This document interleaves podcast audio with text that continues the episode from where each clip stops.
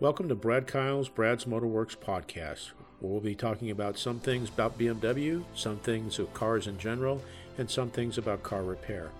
I hope you find it educational, enlightening, and I hope it increases your understanding of your car. And maybe along the way we'll have some fun too. Thank you for listening, and here we go. Episode number 197 Three Autonomous Truck Aspects to Start Seriously Considering a person could go like, Brad, what are you talking about? This is isn't this a podcast about cars and car repair and BMWs and all that kind of stuff? Well, yes, but it's also a, a podcast about new technology coming out. That in this particular case, the fact that it's coming out in in large, you know, trucks, uh, it's going to end up in cars anyway. So you're kind of getting a uh, uh, foretelling of the future and also finding out what's potentially going to be coming out in, you know, uh, big wheel or big 18 wheeler type truck operation. So, uh, you know, hopefully you'll find it interesting. Um, this is from an article from a, a, a, publication called Fleet Equipment. It's written by Jason Morgan.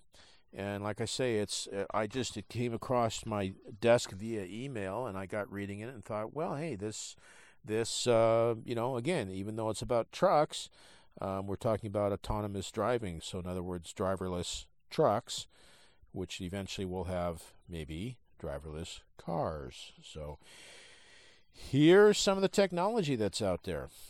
Uh, Daimler Truck North America just passed another mile marker on the road to level 4 autonomous trucks, but this time it wasn't because of a technology demo. Sitting down with Joanna Buttler, head of the Global Autonomous Technology Group, Daimler Truck AG, and Peter Vaughan Schmidt, uh, uh Chief Executive Officer of Torc Robotics, it became clear that the OEM and its independent subsidiary are serious about autonomous truck reality because they have a plan for the manufacturing, application rollout, and after sales support that they will that they say will make autonomous trucking a reality on U.S. highways by the end of 2029. The two executives fielded serious questions on practical applications, equipment and system requirements, and service and support responsibility. So, here are the three autonomous truck takeaways to understand why it might be time to take the technology seriously. Number one, redundancy. Let's start with the least exciting aspect from a headline grabbing POV because it might just be the most important. To manufacture a level 4 capable heavy duty autonomous truck chassis, DTNA had to redesign its truck from the ground up. Take the brake system, for example, Buttler began. In this case, instead of just having one ECU, which means electronic control unit, in case you didn't know, we have two ECUs using the secondary, the redundant one, as a backup. The steering system has redundancy. We have two steering motors instead of one. We are the first ones to actually launch a 48 volt net system in the US because we need to generate enough power enough to power okay we need to generate enough power to power the autonomous driving compute system and still have enough power for the rest of the vehicle this is something that we have developed in-house in the US this isn't tweak, a tweaking of current Freightliner Cascadia systems. The redesign ensures redundancy for safety critical systems while meeting manufacturing and serviceability requirements for DTNA and its partners, Torc and Waymo. More than 1,500 requirements, in fact, that are different from standard on highway Freightliner Cascadia chassis. That number includes more than a dozen of critical hard part components that are physically on the truck, and the rest of the requirements come from software. Cybersecurity is a big factor that is needed to produce a safe and reliable platform, she said. Utilizing state of the art cybersecurity methodologies to secure and encrypt the messages that are on the CAN bus prevents outside threats. Another important topic is to ensure the entire system safety with functional safety processes and evaluations.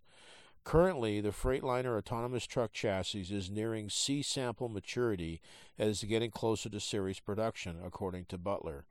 Once the chassis is manufactured, one of two things happen depending upon the autonomous truck developer. In the case of Torc, the autonomous truck components it's responsible for LIDAR, radar, cameras, to name a few, are installed and integrated on the DTNA manufacturing line. Think of it as an integrated propri- propriety system, much like the Detroit powertrain, as Daimler Truck holds a ma- majority stake in Torc Robotics. It also has an autonomous truck partnership with Waymo, formerly known as the Google Self Driving Car Project, in which it delivers the autonomous truck chassis to the company to enable Waymo to install its systems on the truck. Waymo installs their system post factory, Buttler confirmed. It's an integrated system, but we are not actively installing it on their behalf at this point in time. So the question is why two systems? That brings us to our second point. Virtual drivers. Torc and Waymo are just two names in a rapidly developing autonomous trucking market. All of them are offering a virtual driver, the software and sensor suite that enables autonomous trucks. It literally drives the truck, and the developer of your platform selection is as important as any other equipment you depend upon. Think of it like selecting an engine or tire supplier. Fuel efficiency and after sales service and support will fall on the shoulders of your autonomous truck virtual driver developer. Competition is healthy, and I'm a big, big fan of competition, Schmidt said. The cool thing that we are doing is that the Torc virtual driver will be optimized only for the Freightliner Class 8 truck. We really believe that our customers want and need a choice of virtual drivers, Buttler added. They both will meet certain needs for the drivers and for our customers. They're both still de- developing their technology, and we will ultimately see in which area they will play. There could be differences in the application of each of the virtual driver. Then whomever, whomever has the best performance, best efficiency, best uptime will be the leading offering in the market. Consider fuel efficiency. Let's not think of level 4 autonomous trucks as a vague, sweeping, the truck drives itself technology. In reality, it's the next step in the solution from Level 2 Advanced Driver Assistance Systems, known as ADAS, that make up a majority of DTNA Class 8 trucks built truck builds today with Detroit Assurance Suite of Safety Systems 5.0. There's a safety benefit, but there's also a fuel efficiency advantage as intelligent powertrain management, lane keep assist, and adaptive cruise controls help to bring a higher level of consistency to truck operation, thus saving fuel. Level 4 autonomous truck virtual drivers aim to take fuel efficiency even further by, by providing further consistent truck operation. In principle, a human driver can always beat a system because, first of all, the system is consuming energy. But the difference is that the system can run the truck at super high performance around the clock, more or less 20 hours per day. It won't need a break. It drives smoothly and consistently. There's no rush against the system running out of hours of service limits, and you want to speed up. You could get this fuel efficiency with a human driver, it's just harder to get it with the human drivers.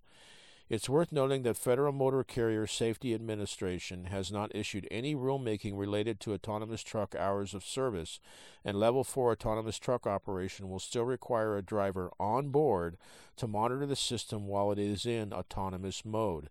The system will not be in autonomous mode 100% of the time, according to Daimler Truck and Torc. More on application rollout in a minute. The other important aspect in autonomous virtual driver selection is the after sales service and support model. Even though it's autonomous, the basic laws of truckings do not change, Schmidt said. Reliability first. If there's downtime, then it should be planned downtime. That's a huge contributor to the system's economics. We have a plan for what is needed for autonomy and what is also needed for reliability. Parts will break. A truck has a rough life, driving a lot of miles. We are investing in predictive maintenance so that you can turn unplanned into planned downtime. Then comes parts availability and training technicians. Service and support responsibility for the software falls on the shoulders of the virtual driver supplier. Back to the example of Daimler's truck integration with Torc in partnership with Waymo, Buttler confirmed the, the the plan that in the case of warranty issues, for example, DTNA would be responsible for components on the truck chassis with both suppliers. When it comes to warranty on the Torc Virtual Driver System, DTNA would also be responsible for supporting the hardware components. Service would be handled by DTN, DTNA Service Network. In Waymo's case, warranty responsible for Waymo Via, its name for its commercial truck virtual driver, software and components would fall on Waymo's shoulders, Buttler noted. Of course, Torc touts the advantages of integration, but it's a proprietary Freightliner system, whereas Waymo's virtual driver aims to be available across nameplates. JB Hunt and Waymo has shown off Waymo Via outfitted onto a competing truck brand. Ultimately, the choice rests with you, the fleet, but it's important to understand everything that comes along with that choice. It goes way beyond a slick technology demo. Number three, autonomous application. Buttler and Schmidt agreed that bringing level 4 autonomous operation to trucking will need to be a measured rollout to specific applications that will grow with scale over time. The U.S. is one of the most favorable markets to various conditions, Buttler said. The overall route network consists of almost 47,000 miles of interstate highways in the U.S. that we are targeting to automate. We're tar- targeting hub to hub on highway driving to start. We're keeping the use case less complex, and there's huge potential there. On top of that, a driver is still needed in the truck for first and last mile type operations. Currently, the Torc Virtual Driver would be activated when the system indicates it's ready once the truck has reached the highway, which we experienced in our Torc Level 4 truck ride along last year. Make no mistake, drivers will continue to play a pivotal role in truck operation for the foreseeable future, even when Level 4 autonomous trucks are on the road. Then there's the pricing model. The jury is still out as, as to how this will all work from a purchase point of view. There could be a subscription model, for instance, and purchase models may differ from autonomous virtual driver provider to provider. There will be multiple models, Schmidt confirmed. Just like today with a truck, you can buy a truck, you can lease a truck. Let's just say it won't be just one model. Virtual driver software updates will be a reality just as they are with over the air engine software updates on today's trucks. Of course, there are also questions of regulations and public acceptance that will still need to be answered in the coming years as DTNA and Torc charge toward availability by the end of the decade. For their part, the OEM and its partners are moving the conversation beyond splashy, attention grabbing headlines and into the world of reliable business conversations to make autonomous truck equipment reality. So, a lot going on there. And uh, again, level four, it still requires a human being in, in the vehicle, whether it be a truck, car, whatever. Level five, which nobody's done yet, certainly not in production. Uh, I suppose it's possible they've done it under highly experimental conditions. Level five is is there's not even any driver inputs. There's no steering wheel, no gas pedal, no brake pedal. Okay, that's level five. That's true autonomous. So if we ever get to that point as a car, you're in a vehicle that if something were to go wrong, there's not a damn thing you could do anyway because there's no steering wheel or anything. So we're we're quite a ways away from that.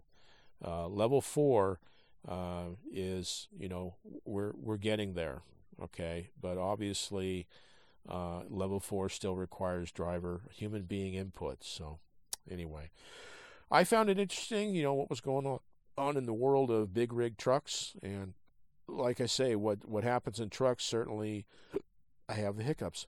Uh, you know, comes down into cars, or vice versa. What happens in cars goes to trucks. So that's where we are. Uh, I hope you found it interesting. Uh, again, if you want to get a hold of me via email, it's bkpodcast5 at gmail.com. And I'm also on LinkedIn under Brad's Motorworks. So I hope you found that one interesting. I certainly found it interesting when I was originally reading it. So I thought, well, let's make a podcast out of that. So I appreciate your time, appreciate you listening. I uh, hope you have a fantastic day and a great tomorrow. Thank you. Thank you for listening to this episode. It's been an honor and a privilege to spend time with you. I hope you found this of value. Please share it with family and friends. Above all else, with all you're getting, get understanding. May God bless you and keep you, and thank you again.